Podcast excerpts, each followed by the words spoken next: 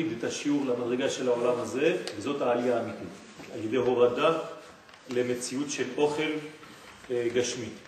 זאת אומרת שאנחנו נדבר עכשיו על עניין של עמלק, פרשת זכור, ואחרי זה אנחנו בעזרת השם נחבר את הדברים לעולם הזה על ידי ברכות שנברך לעילוי נשמתו. תן נשמתו צורה בצורה חיים. השבת, מוצאי שבת זאת, אנחנו נתעסק בעניין פרשת זכור. השבת שלנו נקראת שבת זכור. ברוכים הבאים. רבע לי. עכשיו כבר עשרה לי.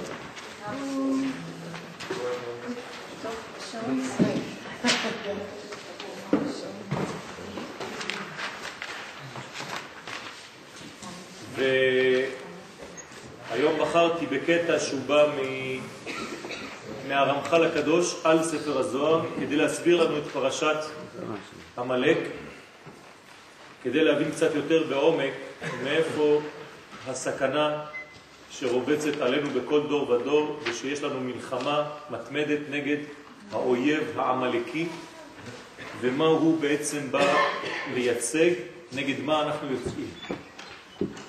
אז הפסוק אומר בספר דברים, כלומר בפרשת כי תצא, מה שקראנו היום בבוקר, פרשת זכור, שהיה מצווה מדאורייתא לשמוע את החלק הזה בתורה, חשוב מאוד, קשה להיכנס לפורים בלי לשמוע את החלק הזה, כי זה בעצם העבודה הפנימית שקודמת לשמחה של חג הפורים.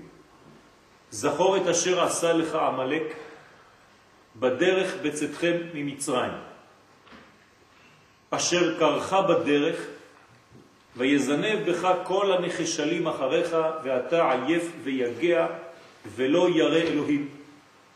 והיה בהניח אדוני אלוהיך לך מכל אויביך מסביב בארץ אשר אדוני אלוהיך נותן לך נחלה לרשתה, תמחה את זכר עמלק מתחת השמיים, לא תשכח. זאת אומרת שיש לנו כאן ציווי לזכור את כל מה שעמלק עושה לעם ישראל במשך כל הדורות, והתורה מדגישה מתי הוא עשה לנו את זה. כלומר, התורה לא מדברת רק בעבר, אלא נותנת לנו מסר לכל הזמנים, כי התורה מתייחסת לכל הזמנים ושווה לכל הזמנים.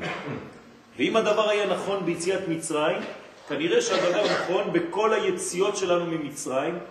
כל פעם שעם ישראל יוצא ממדרגה של סגירה שנקראת מצרים, כדי להגיע למדרגה של ביטוי, שם באמצע, בדרך, אשר קרחה בדרך, המלאק בא ומקרר אותנו, אשר קרחה בדרך, ואנחנו רוצים להבין מהי הדרך.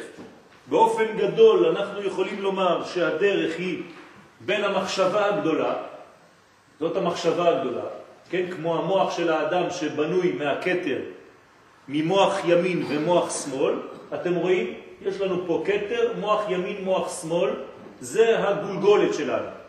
ויש לנו בגולגולת מחשבות. אבל כדי שהמחשבות תרדנה ותתגשמנה בעולם אמיתי של בניין חיצוני, אנחנו צריכים דרך. אז הנה השורש, הנה הדרך, כדי להגיע למלכות, לביטוי. אם אין את הביטוי, אז משהו קרה בדרך שפספסנו. המלאק כנראה יושב באיזשהו מקום כאן בדרך, ואנחנו רוצים להבין מה הוא עושה, את מי הוא תופס, את הנחשלים אחריך, את האנשים שהם בסוד החולשה הנחשית, ואתה עייף את האנשים העייפים, ויגע את האנשים היגעים, ולא ירא אלוהים, ואנחנו צריכים להבין מה זה לא ירא אלוהים. ואז בסופו של דבר אנחנו צריכים למחות את זכר המלאק ולא לשכוח. תשימו לב, המילה הראשונה זה זכור, והמילה האחרונה זה לא תשכח. מה ההבדל ביניהם? כן, בזכור אני פועל באופן אקטיבי, ובסופו של דבר התורה אומרת לי לא תשכח. מה זה לא תשכח? לא תשכח לזכור. זאת אומרת שאתה אסור לך להפסיק לזכור. אז גם הלא תשכח בא על הזכור של ההתחלה. זה הפסוק. לפני שניכנס, רש"י אומר לנו דבר מעניין. אם שיקרת במידות ובמשקולות, הווה דואג מן גירוי האויב. באופן פשוט, יש לנו פסוק שאומר לנו בדברים כ"ה, בפרשת כי תצא, לא יהיה לך בכיסך אבן ואבן, איפה ואיפה לא יהיה בך בביתך. זאת אומרת שאסור לנו לרמות כשאנחנו עושים מסע ומתן. באופן עמוק יותר, אני רוצה להתעסק בעניין, ברשותכם, כי רש"י פה אומר לנו דבר מאוד מעניין. אם שיקרת במידות או במשקולות, נראה לעניות דעתי לא רק בעניין הפשוט לשקר במידות ובמשקולות שאתה מרמה את מי שקונה ממך. אם אתה משקר במידות שלך, אם אין לך מידות בחיים שלך, מה זה מידות? אם אין לך איזון במה שאתה עושה, אתה לא עושה את הדברים במידה הנכונה, כלומר באמת, בדין, ואם אתה משקר וגם כן מעוות את המשקל, מה זה המשקל? אתה לא נותן משקל נכון לדברים הטובים ומשקל אחר לדברים הלא טובים. אתה לא יודע איפה לתת את כובד המשקל בחיים שלך. אם אתה משקר במידה ובמשקל, תדע לך שאתה לא יודע לתת משמעות לדברים האמיתיים שכן צריך לתת להם משקל בחיים, ואתה נותן משקל לדברים שטותיים בחיים שלך. זה הופך להיות, חז ושלום, הווה דואג מן גירוי האויב. האויב, לא רק האויב החיצוני, אלא גם האויב הפנימי מתחיל להיכנס כי אתה עכשיו ברמאות נגד עצמך, נגד המידתיות שלך, נגד התפארת שלך, נגד האיזון שלך. אין לך איזון, כי אין לך מידה. כשאין לך מידה אתה לא יכול לקלוט את האור, ואין לך משקל נכון, אז אתה לא יודע לשקול את הדברים בחיים שלך. ודבר הזה מאוד חשוב, למה? זכור את אשר עשה לך המלאק סמוכה לפרשת משקולות. איפה בא, איפה מופיע הפסוק הזה של זכור את אשר עשה לך המלאק בתורה? דווקא בדיוק אחרי כל העניין שמדבר על המשקולות האלה. זאת אומרת שזה סמוך. אם שיקרת במשקולות, מיד יש לך זכור את אשר עשה לך המלאק. אז אנחנו צריכים להבין, זכור את אשר עשה לך מלאק סמוכה לפרשת משקלות, כי אנו כך עושים בפרשת זכור אחרי פרשת שקלים. תשימו לב איזה יופי. פרשת זכור את אשר עשה לך המלאק, זה השבת שלנו. שבת שעברה, איך קראו לה? פרשת שבת שקלים. זאת אומרת שגם אנחנו בפרשת זכור את אשר עשה לך המלאק, בא אחרי שבת שקוראים לה פרשת שקלים, שבת שקלים. זאת אומרת שאם שם היה לנו משקל נכון, אז אנחנו יודעים לזכור את המלאק ולחסל אותו. אם שם פספסנו את המשקל הנכון בפרשת שקלים, לא לשכוח שקל זה אותו מספר כמו נפש. אם אתה לא יודע לתת משקל נכון לחיים שלך, אז עכשיו אתה צריך להבין שיש אויב שמתקרב חז ושלום. כי אתה משאיר פתחים, אתה עושה חורים במציאות שלך. ולכן פרשת שקלים הבאה לכפרה על אבון העגל, שנעשה משקלי זהב. אנחנו עוד לומדים דבר חדש פה. מה זה חטא העגל בעצם? לתת זהב, לתת משקל לדבר לא נכון בחיים. כלומר, אנשים שרצים כל החיים שלהם אחרי דברים ונותנים כובד, חשיבות, מחשבה יותר מדי גדולה על דברים שלא שווים. זה חטא העגל בפנימיות. כלומר, גם אנחנו חז ושלום היום יכולים לעשות חטא העגל בלי להרגיש. על ידי מה?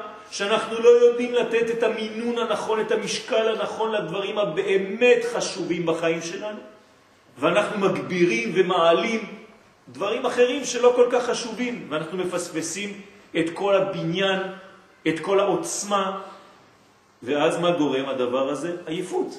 כי אתה מתעייף על דברים שהם לא שווים. ועוד לא הגעת בכלל לנושא הנכון.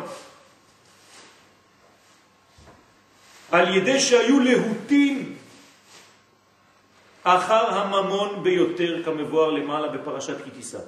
כל העניין של המשקלות.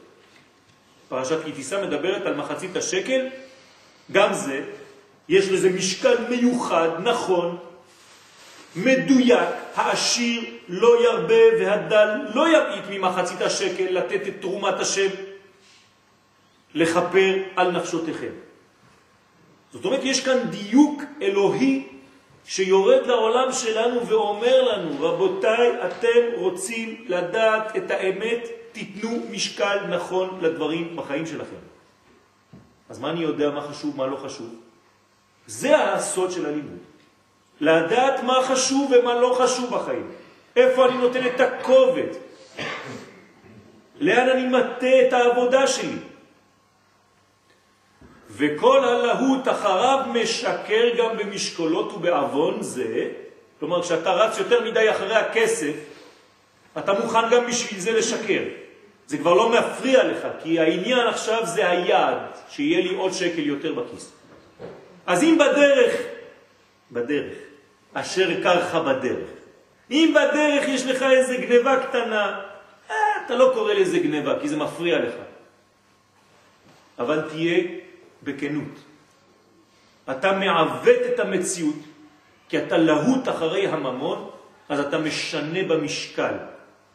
אתה משנה את הכובד של הדברים, ובעוון זה בא המן על ישראל מזרע המלאק בשקלי הכסף. ולכן בא המן, וגם הוא שוקל עשרת אלפים כיכר כסף כדי לקנות את עם ישראל. במילים אחרות אומר לנו פה הזוהר הקדוש, והרמח"ל מסביר לנו, שמאיפה המן יש לו את הכוח לקנות את עם ישראל? כי הוא אומר, הם גם כן שיקרו, אין להם משקל, אין להם מידות נכונות לשום דבר בחיים, אני קונה אותם עכשיו. ומרדכי ציווה שלא ישלחו ידיהם בביזה כדי לתקן את זה. כלומר, בסיפור של פורים, כשעם ישראל יצא ונלחם בעמלק, מרדכי אומר להם, תיזהרו, אתם נלחמים בעמלק, אבל אל תשלחו ידכם אל הכסף של עמלק, אל תיגעו בשום דבר. תיכנסו לבתים, תחסלו את עמלק, אבל אתם לא נוגעים בשום דבר. לא רוצה שתיקחו שום כסף, כי זה התיקון. ואין כאן מקומו להעריך בו. עכשיו אנחנו רוצים להתעמק בעניין של הקליפה הזאת של עמלק. בתורת הקבלה, כשאנחנו מדברים על דבר שמפריע לנו, אנחנו מדברים על קליפה. הקליפה מצד אחד זה דבר טוב, כן? מסביב לפרי יש קליפות. אבל כשהקליפה תופסת מקום יותר מדי גדול, אז כבר הפרי הולך למות. זה חונק את הפרי. וזה מה שקורה בקליפות. הקליפות מונעות משהו. קליפת עמלק נקראת קליפת כלב. וקליפת כלב היא יכולה להיות מסוכנת כי היא עולה למעלה למעלה, למדרגה שנקראת בנשמה יחידה. על זה אומר דוד המלך, הצילני כן? מיד כלב יחידתי. תציל אותי שהיחידה שלי, המדרגה הכי אחדותית, לא תאכל, לא תיבלע על ידי קליפת הכלב. ואנחנו רוצים להבין מאיפה באה קליפת הכלב. למה היא באה? תשמעו, במילה כלב יש כמו לב. זאת אומרת שהכלב בא כשיש משהו בלב שלא עובד כמו שצריך. תכף נראה. כבר ידוע שקליפת עמלק גורמת שכחה.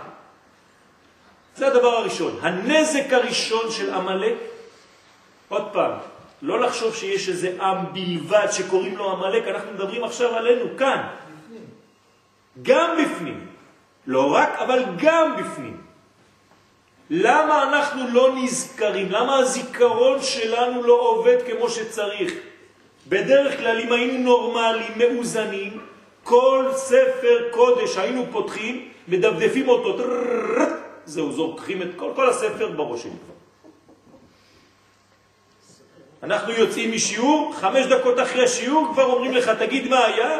היה נחמד, אבל אני לא זוכר, לא יודע להגיד. מה קורה? זה נקרא קליפת המלאק, גורמת שכחה. אז בוא ניקח את זה מהצד השני. אם היא גורמת שכחה, היא בעצם מונעת זיכרון. בסדר? זה אותו דבר. היא מונעת שהזיכרון יהיה. זיכרון של מה? מה אני צריך לזכור בחיים שלי? את הדרך שלי, את היעד שלי, את הייעוד שלי, את החום, את האהבה, את הנתינה, את העשייה. אני צריך לדעת שאני הולך להגיע למדרגה של ביטוי. אם אני שוכח את זה בדרך, כי מרוב דרך שוכחים לאן הולכים. לפעמים אתה בדרך ואתה לא יודע. אתה לא יודע לעצור לפעמים ולשאול את עצמך, ואם הדרך שלי לא נכונה? אולי אני סתם הולך בכיוון לא נכון בכלל? אוי ואבוי, שלא נראה, לא ניגע לריק? אולי היגיעה שלי ברק, אני לא הולך לכיוון טוב. אז מוריי ורבותיי, יש לי מנהג, כל שנה אני כותב מכתב לרב שלי לפני ראש השנה ואני שואל אותו, כבוד הרב, האם הדרך שאני לומד בה ואני מפרט לו, והדרך שאני מנסה להעביר את השיעורים ואני מפרט לו, היא הדרך הנכונה. ואני מחכה לתשובה מהרב, אם לא, אני מפסיק את הכל. וכל שנה אני מחכה לתשובה של הרב שלי להגיד לי אם אני צריך להמשיך או לא. אולי אני טועה. כבר ידוע שקליפת המלאק גורמת שכחה. וכנגד זה ציווה הקדוש ברוך הוא זכור. כלומר, מה זה הזכור את אשר עשה לך המלאק? זה לזכור מה שהוא עשה, זאת אומרת לזכור שהוא רוצה שאני אשכח. וזה יש לי מצווה לזכור כל יום, כל רגע. ובזה מכניעים אותו שלא יגרום כל כך שכחה. אם אני נזכר בעמלק, הזיכרון שלי מתגבר בחיים. אני יודע יותר פחות לשכוח. אני זוכר את מה שאני עושה, אני זוכר את מה שאני לומד, כי אני במדרגה של זיכרון. איך אני יכול להיות במדרגה של זיכרון אמיתי? ברגע שאני זוכר. אבל זוכר זה בא מלשון זכר. וזכר מה זה? נתינה. הזכר נותן. זאת אומרת, יש פה סוד גדול. מתי אני זוכר? כשאני נותן. למשל, עכשיו למדתי שיעור, הכנתי את השיעור הזה. באופן אוטומטי אני אמור לזכור את השיעור יותר מכם. אתם יודעים למה? כי אני עכשיו מעביר אותו. זאת אומרת שברגע שאני מעביר את השיעור אני קונה אותו. אתם בינתיים מקבלים את השיעור. אבל אם אתם נותנים את השיעור, אתם תזכרו אותו באמת. מאיפה בא הזיכרון בעצם? מכוח הנתינה. זאת אומרת שכל עוד אני לא נותן, אני אמור לשכוח. אז יש פה סוד. אי אפשר לחבל בסוד הזה, אי אפשר לצחוק על הסוד הזה. אם אתה לא מקיים נתינה בעצמך, אז השיעור, ככל שאתה מתרחק ממנו, הוא נשכח ממך. ולכן, זכור דווקא. כלומר, אל תשכח את הזיכרון הזה. אל תשכח להיות זכר. עכשיו, זה לא רק זכרים, זה גם נקבות, זה גם נשים, זה גם נתינה לכל דבר. אם אתה נותן, אתה לא יכול לשכוח. כל הדברים שנתתם בחיים שלכם, זה הדברים שקניתם באמת. אומרים חכמים, הכסף היחידי שיש לנו בעולם העליון, זה הכסף שנתנו לצדקה. בדיוק אותו עניין. זה לא מה שהרווחת, זה מה שהשפעת בכסף הזה. אפשר לומר באופן רוחני, כל התורה שיש לך למעלה זה התורה שנתת. זה משנה את כל הסיפור. צריך להשפיע את התורה. למה? כי יש לנו אחריות הדדית. מי שלא עובד לפי האחריות ההדדית הזאת ורק מקבל, מקבל, מקבל, מקבל ולא נותן, ישאלו אותו, מה עשית בשביל העם ישראל? היית בשיעורים, זה נחמד, אבל האם נתת, אתה בעצמך, מעצמך, מכוחך? נסעת ונתת. נסעת ונתת, והכל באמונה. וידוע גם כן שקליפת המלאק עומדת ביסוד. הנה, קליפת המלאק עומדת פה בסוד העורלה, כמו במקום של הברית מילה שעושים לתינוק. זה נקרא יסוד. אתם רואים, יש גוף האדם פה. זה הראש שלו, זה היד הימנית שלו, היד השמאלית שלו, החזה שבו, הירך הימנית והירך השמאלית והברית מילה. וזה מה שהוא מוציא לעולם, לביטוי, לגילוי. איפה פוגע המלאק? בדרך. מה זה הדרך? המקום שהוא סוד הדרך. ואנחנו עכשיו מגלים שזה פה ביסוד. וכשמו כן הוא. מה זה יסוד? עליו אני בונה את הבניין. זאת אומרת שהיסוד זה שמחזיק את כל הבניין. המלאק נמצא פה בגלל שהוא לא רוצה שנעביר את מה שיש למעלה למציאות, לעולם שלנו. שלא נתרגם את הרוחניות אל הגשמיות. שלא נחבר בין העולמות, בין העולם הבא לבין העולם הזה. שלא נחבר בין האיש לבין האישה. שלא נחבר בין השמיים לבין הארץ. זה מה שהוא רוצה לעשות. שלא נחבר בין יציאת מצרים לכניסה לארץ ישראל. ולכן הוא פוגע בדרך. וזה סוד העורלה. זאת אומרת שהמלאק, אם ניקח את המספר שלו, המלאק, אתם יודעים שיש לנו בסוד, בלשון הקודש ובלימודים שלנו יש לנו אותיות. הכל בנוי באותיות והכל צירופי אותיות. הקדוש ברוך הוא ברא את העולם באותיות. המדרגה הזאת של היסוד יש לה אות אחת שמתאימה לה, והיא האות ו'. קוראים לה בעברית ו' החיבור. זה לא בכדי, כי היא, כל הפונקציה שלה זה לחבר עולמות. לחבר אותי ואותך, לחבר את השמיים ואת הארץ, בראשית ברא אלוהים את השמיים ואת הארץ, וכו' וכו'. זה נקרא ו' החיבור. המספר של ו' זה שש. אם חז ושלום השש לא עובד כמו שצריך, אז הוא חז ושלום יבוא מצד שני. המלאק. המלאק, עין זה שבעים, ועוד מם ארבעים, ועוד למד שלושים, ועוד קוף מאה, יוצא 240. כשאני מחבר את כל הספרות, 0 ועוד 4 ועוד 2, יוצא לי 6. זאת אומרת שהמלאק, איפה הוא פוגע? באותה אות, ביסוד, במעבר, בשש. הוא נמצא שם. איפה שאתה רוצה לצאת ולפעול ולגלות, נמצא המלאק. וזה נקרא סוד העורלה אצל התינוק, לכן אנחנו חותכים את החתיכה הזאת אצל התינוק בברית מילה. כדי למנוע אצלו ריבוי של עמלקיות.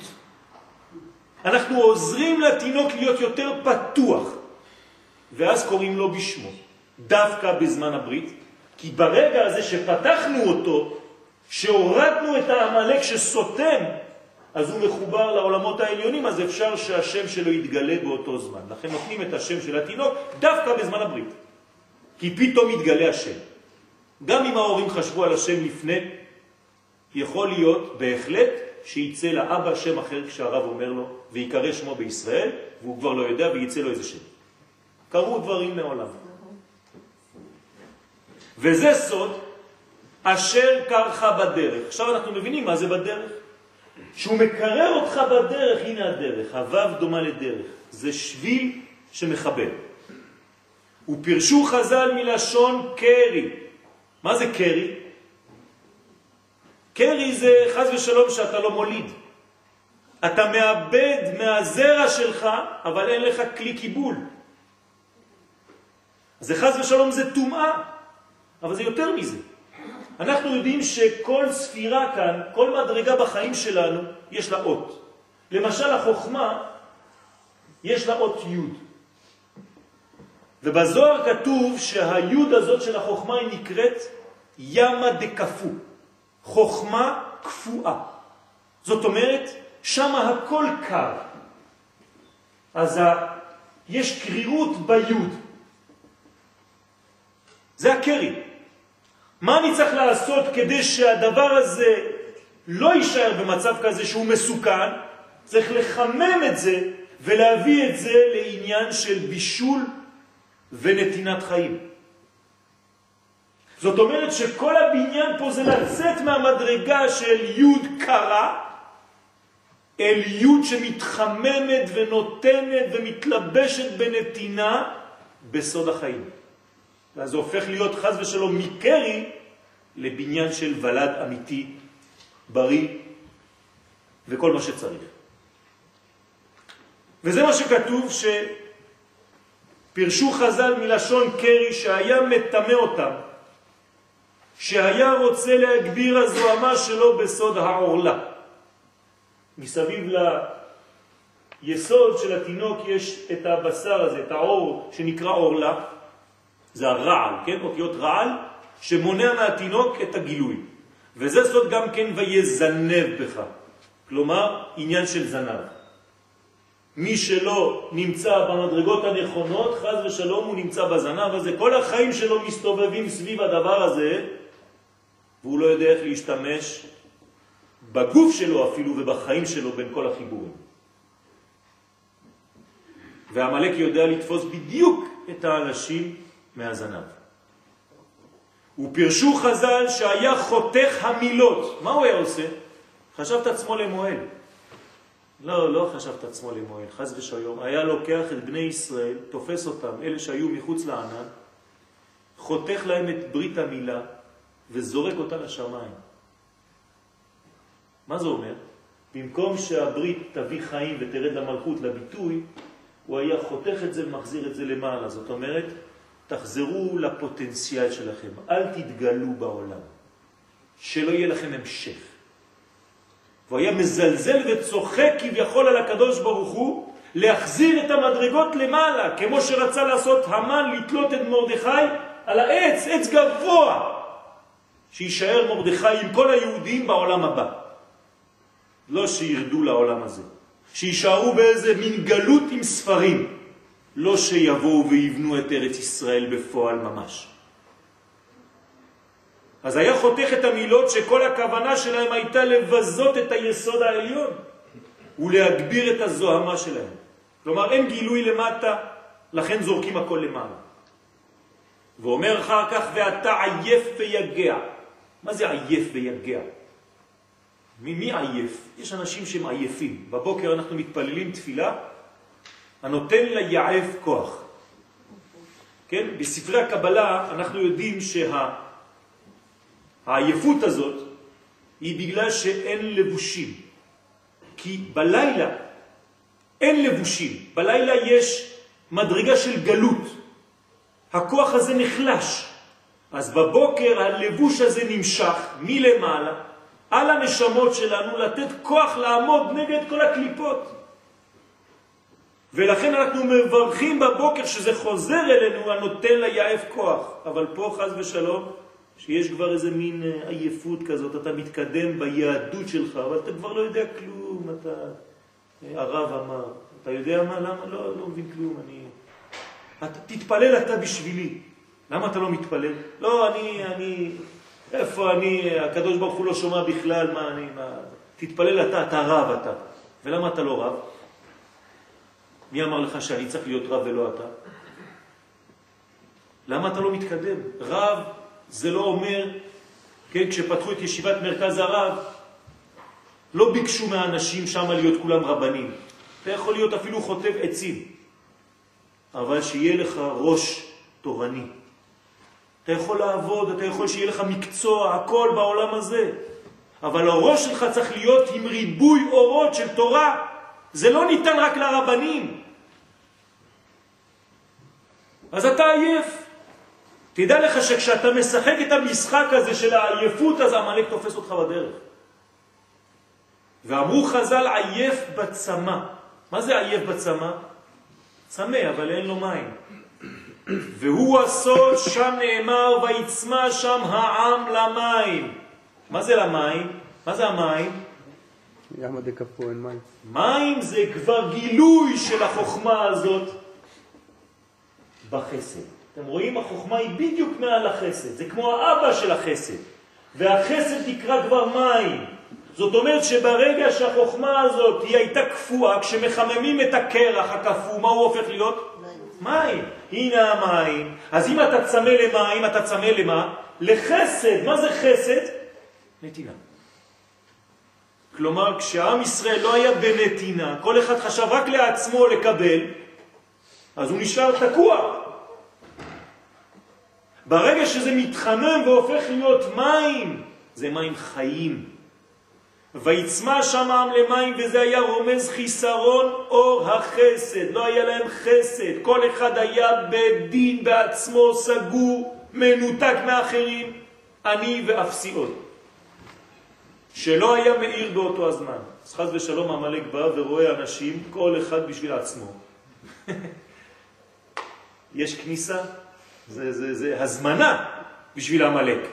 כשאין חיבור בינינו, כשאין נתינה בינינו, אנחנו לא יכולים לחיות. עם ישראל לא יכול לחיות בלי נתינה, בלי חסדים. בלי החום הזה, בלי האהבה הזאת. וידוע שבזמן שהחסד מאיר, כשיש חסד בעולם, שאנחנו נותנים אחד לשני, הדין מתבשם והקליפות יראים ממנו, שהוא כופה אותם. כלומר, אם אנחנו מתנהגים כל אחד בחסד עם השני, אף אחד לא יכול עלינו.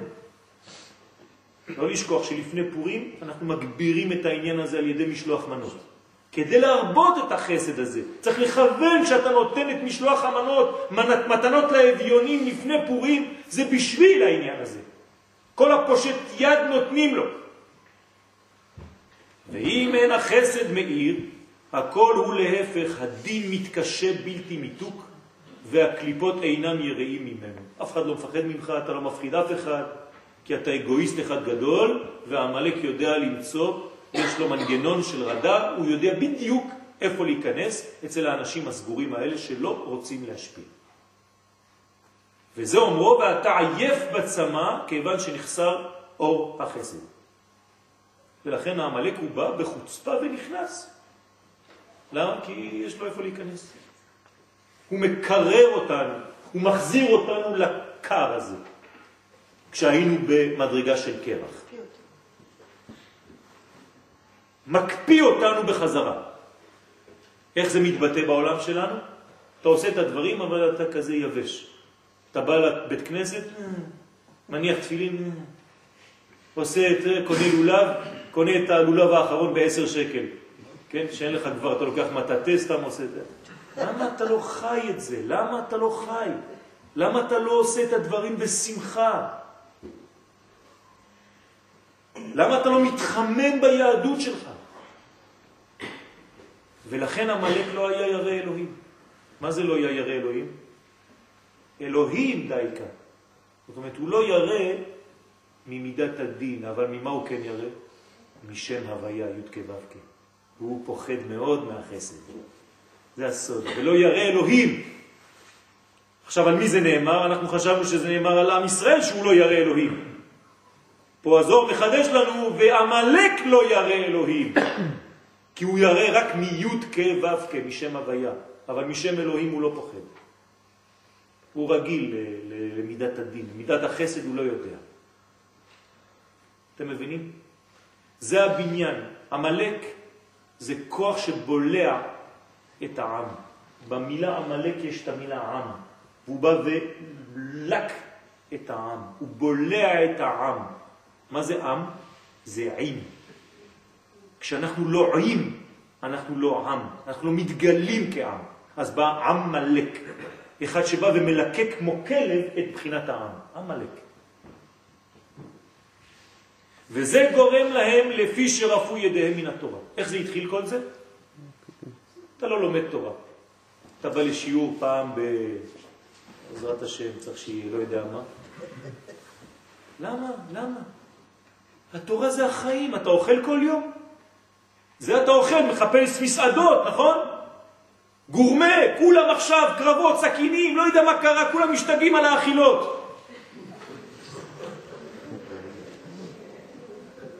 אז בואו גם כן לרוץ, תחפשו גם כן מסעדות גורמה בתורה. רב גורמה. תחפשו לכם, עד שתמצאו לכם אחד שבא ונותן לכם אוכל שאתם אוהבים. בדיוק כמו שאתם עושים בגוף, תעשו בנשמה. זה בדיוק אותו דבר. כשרפו ידיהם מן התורה בגלל שהגיעו למקום שקוראים לו רפידים, שזהו כוח התורה למתק השמאל בימין. זאת אומרת שהצד השמאלי, שזה הגבורה, צריך מיתוק על ידי המים, על ידי החסד. אבל אם אתה לא עושה את זה, כן, מימינו אש דתלמו, האש נמתקת בימין, האש של התורה צריכה מיתוק. כלומר, גם הרבנים הם כמו אותם שפים. עושים לך קצת מזה, קצת מזה, שמים לך תבלינים, כן? ואתה תלך למסעדה שהטעם הזה מתאים לך, זה אני אוהב לאכול אצלו, הוא שף גדול. אז תלך, תחפש לך רב, עשה לך רב. אבל אל תגידו, לא, לא, לא מצאתי, כן, זה סתם פרימיטיבי. חפש לך, אל תלך לאכול באיזה פלאפל סתם. חפש מסעדה יפה. לאכול, גם ברוחניות. אז צריך למתק את זה בימין. הימין זה הכוח הימני, פה אתם רואים יש שלושה קווים, ימין, שמאל ואמצע. ימין ושמאל תפרוצי. הימין הוא ממתק. והם שרפו ידיהם ממנה מהתורה גרמו פירוד לשתי ידיים אלו. אין להם כבר ידיים. רפו ידיהם מן התורה. כי אמרנו, זה זרוע ימין וזרוע שמאל. אתה לא ממתק. וזה שאמרו שרפו ידיהם, ידיהם דווקא, על שם שפגמו בידיים העליונות. כלומר, בידיים העליונות, בעולמות הרוחניים יש גם ידיים, לא רק בעולם הזה. למה יש לנו ידיים פה? כי בשורש יש ידיים. אם לא, לא יהיה לכם ידיים. למה יש לנו חמש אצבעות וחמש אצבעות? כי בשורשים העליונים שלנו יש חמש וחמש. אתה צריך להבין מה זה שם, כדי להבין מה זה פה. מבשרי אחזה אלוה. אם אתה לא מבין כלום, אתה אומר, טוב, נולדתי ככה, עם אף באמצע, היה יכול להיות גם פה, כמו מזוזה, אני נכנס, מנשקת, כן? אבל אם האף שלנו באמצע, זה בגלל שיש לו מקום פה, והעיניים בצורה כזאת, והאוזניים כאן, וחמש אצבעות ימין וחמש אצבעות שמאל וברגליים, וכל הגוף שלנו, הכל נמצא בדיוק כמו העולמות העליונים. צריך ללמוד את זה. חבל. יבוא המשיח עוד מעט, יתחיל לתת שיעורים, האנשים ישבו ככה, יגידו על מה הוא מדבר בכלל. וזה הטעם שהמלאק לא נתיירא. המלאק רואה אנשים כאלה, לא מבינים כלום, עם אחד, אבל מפוזר, מפורד. אין לו כלום, אין לו שום דבר שמחבר אותו, אין לו תורה, אין לו כלום. הייתה לו תורה פעם אחת, שייכת לכמה רבנים, וכל העם ככה, כמו איזה מסכנים, מדי פעם מוציא איזה כיפה מהכיס, שם אותה על הראש. זה, זה, ככה אתה חי? לא מפריע לך שאתה רחוק מעצמך? מעצמך לא מדבר ממשהו אחר. למה אתה לא מכיר את הזהות שלך? זה שייך לך. ואתם יודעים, זה ביזיון אם גוי בא ושואל אתכם שאלה ואתם לא יודעים לענות, זה בושה לתורה ובושה לקדוש ברוך הוא. וכשאתה עונה לגוי, אז הוא אומר, וואי, וואי, איזה תורה, אשריכם ישראל. בשביל זה צריך ללמוד. אין זמן, אין זה, כן? שטויות במיץ. יש זמן להכל. מה שאתה אוהב, בחיים שלך יש לך תמיד זמן. צריך ללמוד לאהוב, זה, זה השורשים שלנו. אנחנו לא, לא אומרים ללכת לאהוב משהו שהוא זר לנו. זה, זה עצמנו, כי הם חיינו ואורך ימינו, ובהם נהגי יומם ולילה. ולתיקון זה נצטווינו לקרוא זאת הפרשה בכל שנה, שהיא מן התורה, כמו שקראנו היום, כמו שכתבו חז"ל, זכור בפה, תגיד, תגיד את הפסוקים. וזה תיקון כנגד קלקול, שהקלקול היה שרפו ידיהם מן התורה, ובזה נתגברה קליפת עמלק, וכנגד זה יש קריאת התורה פעם אחת בשנה. פעם אחת בשנה, לזה העניין, להכנעת קליפה הזאת. זה מה שקראנו היום בבוקר. מי שלא קרא את זה, חבל. חבל. והיה בהניח השם אלוהיך לך מכל אויביך מסביב. כשנגמור כמעט את התיקון, נחזור לארץ ישראל, והקדוש ברוך הוא ינקה אותנו, ינקה את השטח מכל האויבים שכל הזמן מנסים לחבל בנו. כבר ידוע שאין מנוחה לשום דבר אלא בשורש. אתה רוצה מנוחה? תחזור תמיד לשורשים שלך, שם תהיה לך מנוחה. וזה הטעם שישראל אין להם מנוחה בארץ אויביהם. לעם ישראל לא תהיה מנוחה בגלות. כל אחד שהולך והוא חושב שהוא פותח איזה מסעדה במיאמי או בלוס אנג'לס והוא חושב את עצמו, הוא אומר, לא, אבל יש לי קהילה, אני דתי, בטיח, שום דבר. לא תהיה לך מנוחה בחיים, כי אתה פוגם בארץ ישראל ובאמונה של ארץ ישראל. לפי שיצאו משורשם הקדוש, ארץ ישראל זה שורש של קודש. לא יוצאים מארץ ישראל, יוצאים רק לדברים מיוחדים, לא הולכים לטיולים בחו"ל, זה אסור, בהלכה. יוצאים כדי לישא אישה להתחתן או בשביל פרנסה ולחזור. לא סתם יוצאים מהארץ. וגלו מעל שולחן אביהם, הולכים לאכול משולחנות של גויים.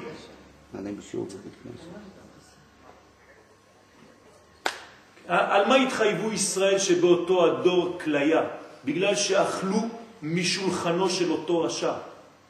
מה זה אכלו משולחנו של אותו רשע? יש להם פה מקום, בית מקדש, לבנות, לשכלל, והם הולכים לאכול משולחנו של אותו מקום, משלמים ניסים לארצות הברית, לצרפת, לאנגליה. בשביל מי אתה נותן כסף? בשביל גויים ששונאים את ישראל? כל חודש אתה מזרים להם כספים? ורוח הקודש צובחת, אומר הזוהר הקדוש. רוח הקודש ככתוב בדברים ובגויים ההם לא תרגיע ולא יהיה מנוח לכף רגלך. פשוט מאוד, אתה אף פעם לא תהיה רגוע שם, לא יהיה לך מנוחה, ויום מן הימים, חז ושלום, או הילדים שלך יתחתנו עם גויים, או שיזרקו אותך עם בעיטה בט' ולא בת'. ונתן השם לך שם לב רגז, אתה תהיה רק עצבני שם. לב שהוא לא נורמלי, לא שקט. וחיליון עיניים, אתה לא תראה כבר את המציאות האמיתית, אתה תהיה עיוור. הכסף יעבר אותך. כמו שאומר הכוזרי, למה לא באים לארץ ישראל? בגלל הכיס, בגלל הפרנסה, בגלל הארנק. וזה סוד אומרו בפסוק הזה, בהניח השם אלוהיך לך מכל אויביך מסביב, שהם החיצונים שמתהלכים סביב הקדושה. ארץ ישראל זה קודש, אז מסביב לקודש יש מלא זבובים. אנחנו כמו דבש. אז כל הזבובים מסביב, אתם רואים אותם, לפעמים הם מתקרבים הרבה הרבה מאוד. סביב רשעים התהלכו, ואין מנוחה מהם, כי אם בארץ אשר השם אלוהיך נותן לך נחלה לרשתה. אתה צריך לבוא, לקיים מצוות השם, לבנות את ארץ ישראל ולגור בה. זה המקום היחידי שיש לנו בעולם וצריך להוציא את כל האחים שלנו שנמצאים עדיין בגלות. והוא שורשם ומקורם של הניצוצות הקדושות שגלו בפשעיהם מעל שולחן אביהם. כאן זה נקרא שולחנו של מקום. שולחנו של הקדוש ברוך הוא. שם זה נקרא שולחנות של מלאים קי וצואה, ככה כתוב. וכשחוזרים לשם, אז יהיה להם מנוחה, כלומר לארץ ישראל. עוד, לפי שידוע שאין בכל הקליפות קליפה יותר קשה ורעה ומצרה, אלא קדושה יותר מקליפה של עמלק. עמלק זה הקליפה הכי קשה. והטעם הוא לפי שמתאחזת בסוד הפנימיות הקדוש ומונעת את הזיווג חז ושלום. קליפת המלאק מנסה למנוע את החיבורים בין הקדוש ברוך הוא לבין עם ישראל. שאי אפשר לעשותו כי אם בעמל וטורח גדול. והזוהר פה יודע את הקושי. הוא אומר לך, אי אפשר להגיע לחיבור הזה בינך לבין הקדוש ברוך הוא, אלא אם כן אתה תורח ממש, אם אתה יגע בצד הנכון של המילה. אם אתה לא ישן בלילה כדי ללמוד תורה ולהתעסק בתורה ולהתקדם בתורה. וזה סוד שמו של עמלק. עמל לקדושה. שדרגים קדישין עמלים הרבה להתייחד ולהזדבק ביניהם. כלומר, עם ישראל מנסה כל הזמן להתחבר ולגלות את החיבור עם הקדוש ברוך הוא, מפני זאת הקליפה, כי הקליפה הזאת כל הזמן באה ומנסה להפריד, להפריד, להפריד. וזה טעם למה שכתוב מלחמה לשם בעמלק מדור דור. מי נלחם בעמלק? לא רק אנחנו, גם הקדוש ברוך הוא. זה מלחמה פנימית. הוא אומר פה שזה מלחמה פנימית. כי למה? כי הקליפה הזאת לא באה מבחוץ, היא באה מבפנים, למנוע את החיבורים הפנימיים שלנו, למנוע מאיתנו להתקשר לפנימיות שלנו. אז לכן גם הקדוש ברוך הוא נלחם. מדור דור, כל הדורות. כי המלחמה צריכה שתהיה תמיד עמהם, כלומר נגדם, כל זמן שהם קיימים. אסור לנו להרפות מהזיכרון הזה, לפי שהם נלחמים תמיד, כי הם לא שובתים. הקליפה הזאת אף פעם לא נחה. כשאתם הולכים לישון הם מכינים פיגועים. אז גם אנחנו צריכים להילחם בכלים שיש לנו. נלחמים תמיד עם הקדושה ומונעים את הייחוד. אז זה בדיוק מה שצריך לעשות, חבל שאין חברי כנסת. כל פיגוע, כל ילד מת, יישוב חדש בארץ ישראל. יישוב, לא פחות, יישוב על שמו של אותו נרצח. שמונה נרצחים בישיבת מרכז הרב, שמונה יישובים חדשים. עשר פצועים, עשר שכונות חדשות בירושלים. היה נגמר מהר מאוד. מזה הם פוחדים יותר מאשר אם אנחנו מחזירים להם אש. הם חיים מהאש הזאת, הם אוהבים, לא אכפת להם למות. אבל אם אתה נגדם בבניין, זה הם כבר לא יכולים. מה מונעים מאיתנו? כולם. רק שלא נבנה, לא נגדיל קצת מהמטבח שלנו, אוי ואבוי. ביישובים. זה מה שמפריע לכולם, נכון? אתה עושה משהו, כולם, לא, לא, לא, לא לבנות, לא להתרחבות. התרחבות היישובים. מה? אה, זה מה שמפריע לכם? דווקא. עכשיו אני אתחיל לבנות. כל פיגוע בניין של יישוב אחד מחודש. תראה איך שירגיע אותם מהר מאוד. והוא סוד גם כן מה שכתב בתהילים, אני שלום. אנחנו תמיד עם השירים שלנו, כן? הבאנו שלום עליכם ושלום, שלום, כל הזמן טמבלים כאלה, והם שם עם הקלצ'ניקוב רוקדים, כן? אני שלום, וכי אדבר, אני כל הזמן, אתם שומעים רק יהודים, שירים של שלום, אני באתי לשלום, אני נולדתי לשלום, כולם. והמה למלחמה, תמיד. אז עם מי אתה מדבר בכלל? שהרי כשהם רואים ויודעים שהשכינה מבקשת את השלום, כי השלום זה שם של הקדוש ברוך הוא, זה לא סתם. אסור לומר שלום סתם. אנחנו חיללנו את השם הקדוש הזה. עם התהליך המזויף הזה. עם איזה ליצן שאין לו שום כוח בכלל. שהוא היסוד להזדווקא ולהתקשרה בהדיה בסוד הזיווג. זאת אומרת שהשלום הוא גם כן ספירת היסוד. זה השלום האמיתי. כשנתחבר לשלמות, שלום זה שלמות, בינינו לבין עצמנו קודם כל. ואז אנחנו מחברים את העליונים עם התחתונים. כלומר את העולמות כולם, בסוד והיה משכן אחד. מיד הם מתעוררים מצידם להתייצב מנגד. אתה רואה כולם את הקונדוליסה הזאת, לא, לא לבנות יישובים, כן? כי זה, זה אלה נחשבים החברים. ולמנוע אותו במלחמתם. ולכן אין מנוחה כי אם במחיית זכרו של עמלק, שהרי מנוחה תלויה בייחוד ובקשר של האורות הקדושים. זה המנוחה שלנו, שכל האורות האלה יהיו באחדות אחת גדולה ויעירו על עם ישראל. אבל זה דורש מאיתנו גם כן לעשות מאמץ. אי אפשר כבר לה, לה, להמשיך את החיים שלנו ככה. אנחנו בדור אחרון, חבל על הזמן. צריך להתעורר, רבותיי, ממש. אני אומר את זה בשבילי, לא בשביל אף אחד אחר. ואי אפשר שיהיה הקשר והייחוד השלם כי אם בסילוק המונע. צריך לסלק מהחיים שלי את כל מה שמפריע לי להתקדם. תסלקו את זה, חבל על הימים שעוברים. כל אחד אומר בעזרת השם מחר ועוד מחר, זה כמו הדיאטה. תתחיל עכשיו. בשביל מה אתה רוצה שיבוא משיח? אה, בעזרת השם כשהוא יבוא אני אתחיל ללמוד תורה. תתחיל עכשיו. ואם תדקדק תראה שעל שאר הקליפות אמר מכל אויבך מסביב לפי שהם מבחוץ. סביב רשעים התהלכו. כלומר, זה לא כמו קליפת המלאק, היא בפנים. ואינם מונעים את הזיווג הפנימי בדרך המניע שבאה מקליפתו של המלאק. זה המלאק הוא מיוחד, שנאחזת בסוד הפנימיות ממש. וזה מה שאנחנו צריכים להגביר היום, את הפנימיות שלנו. את הנשמה הישראלית שבנו, את לימוד הזוהר. ועל רזה דק כתיב את זכר עמלק, לפי שכל העמל הנמשך מצרה של זאת הקליפה הוא בעניין הזכירה ממש. אם אנחנו לא זוכרים את זה, כל יום אנחנו צריכים לזכור את העניין הזה, אז זה בולע אותנו. חבל שנשכח, אנחנו נרדמים. ישנו עם אחד, אומרים חכמים בגמרא, ישנו. הם הלכו לישון, הם נרדמו.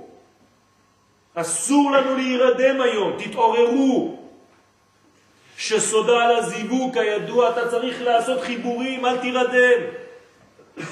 ולכן אחר המחאה, שוב, ברגע שמחית את זכרו של המלאק, הפסוק מסיים ב"לא תשכח". בסדר? אמרת לי זכור. למה אתה חוזר ואומר לא תשכח? לא, לא תשכח לזכור. לפי שכבר נסתלק איש תהפוכות ישלח מדון ונרגן מפריד אלוף שהיה גורם את השכחה. אז לא תשכח, אתה כבר לא תשכח. אתה כבר תהיה בזיכרון. כי הורדת, סילקת מהחיים שלך את כל מי שמפריע, את כל הכוח הזה שמפריע לך להתחבר. ועניין אומרו מתחת השמיים, מה זה מתחת השמיים? תמחה את זכר עמלק מתחת השמיים, כן? זה השמיים. כל המדרגה הזאת נקראת בקבלה שמיים, מתחת השמיים זה פה. לפי שהאחיזה היותר עצומה של זאת הקליפה היא בסוד הנוקבה דזה, כלומר בביטוי, בממשות. הקליפה הזאת של המלאק, הכוח הזה מנסה למנוע ממך להגיע בסופו של דבר לעולם הזה, למציאות. דקיימה תחות רשו דבעל. אז מה הוא עושה? הוא מפריד את הבעל מאשתו, את הקדוש ברוך הוא מכנסת ישראל. ואז כנסת ישראל נשארת חז ושלום כאילו ריקה, גירושים. דאי הוא רזה דשמיים, אז השמיים הולכים והארץ חוזרת למצב של תוהו ובוהו. זה מה שכתוב, והארץ הייתה תוהו ובוהו. למה הארץ דווקא הייתה תוהו ובוהו? כי השמיים עדיין לא באו והתחברו איתה. ומי גורם לשמיים להתחבר? לימוד התורה. מאיפה באה התורה? מהשמיים. כל רגע שאני לומד תורה, אני מביא יותר שמיים לארץ. אז אני מגלה יותר את הביטוי הזה בפשטות. ולכן המחאה העיקרית מתחת השמיים, מרזה דדרגדה, מהמדרגה הזאת דווקא, שהיא תחת השמיים. וכאשר יקרת ממנה זה השקר, מיד מה כתוב? מה כתיב? מה זה השקר הזה? כן, כי זה המלאק, זה שקר או קשר. תלוי, הוא שקר, כן, דרך אגב, כמה זה שקר בגמטריה? 300 ועוד 100, 400 ועוד 200, 600. עוד פעם, אני חוזר לספרה 6. אבל אני יכול להפוך את זה לקשר במקום שקר. זה גם כן 600, אז זה הופך להיות וו החיבור האמיתי. אז אומר הנביא ירמיהו, ואנוכי נטעתיך סורק כולו זרע אמת. עם ישראל זה זרע אמת. הקדוש ברוך הוא נטע אותנו ונטע לנו חיים, וחיי עולם נטע בתוכנו. ברוך אתה השם נותן התורה. איפה אנחנו חיים? למה שכחנו את זה? כולו כתוב. איך כתוב? כולו בלי ו'. אומר הזוהר, קלה. כולו זה לשון קלה. קלקתי, שהיא סוד הקלה הכלולה. הנה הקלה. לך דודי לקראת קלה. נוקבה דזה, שתהיה אמת בלי שקר. כלומר, שנדע להפוך את השש לתשע. כן? את השש הופכים לתשע. ואז תשע זה אמת. א' זה 1, מ' זה 40 ות' זה 400. 441. 4 ועוד 4 ועוד 1, 9. הפכת את השקר לאמת. ואז אמת מארץ תצמח. מאיפה תצמח האמת? מהארץ, לא מהשמיים. זה הסגולה של עם ישראל ושל ארץ ישראל. האמת שלנו נמצאת פה בארץ. הארץ הזאת היא אדמת קודש, צריך לנשק אותה, צריך לחבב אותה. ואת עפרה יכוננו, צריך לנשק את האבנים של הארץ שלנו, לא לזלזל בה. וזה סוד מתחת השמיים לא. מה זה מתחת השמיים לא תשכח? תשימו לב, סופי תיבות למפרע אמת. מתחת השמיים לא אמת. בסוד הצמיחה של שפת אמת מיטת הלעילה. אז יהיה לנו צמח שיתחיל לצמוח. מי זה הצמח הזה? המשיח. המשיח נקרא צמח. את צמח דוד עבדך מהרה תצמיח. זה ממטה למעלה, מהאדמה למעלה. דרגה בתר דרגה, לאט לאט, כמעה כמעה, מדרגה אחרי מדרגה, כמו נבטים קטנים שלוקח להם זמן, אתה לא רואה כלום. ככה זה הגאולה שלנו. אבל זה צומח, לא לפחד, לא להתייאש. זה לוקח זמן, אבל זה הכל נבנה בתהליכים. עד שירותא דדרגין, עד שזה יעלה למדרגה של גלוי גדול, ואז שוב לא תשכח. אז כבר לא תהיה שכחה אצלנו. אנחנו נהיה כולנו בזיכרון, באור הגדול. במהרה בימינו אמן.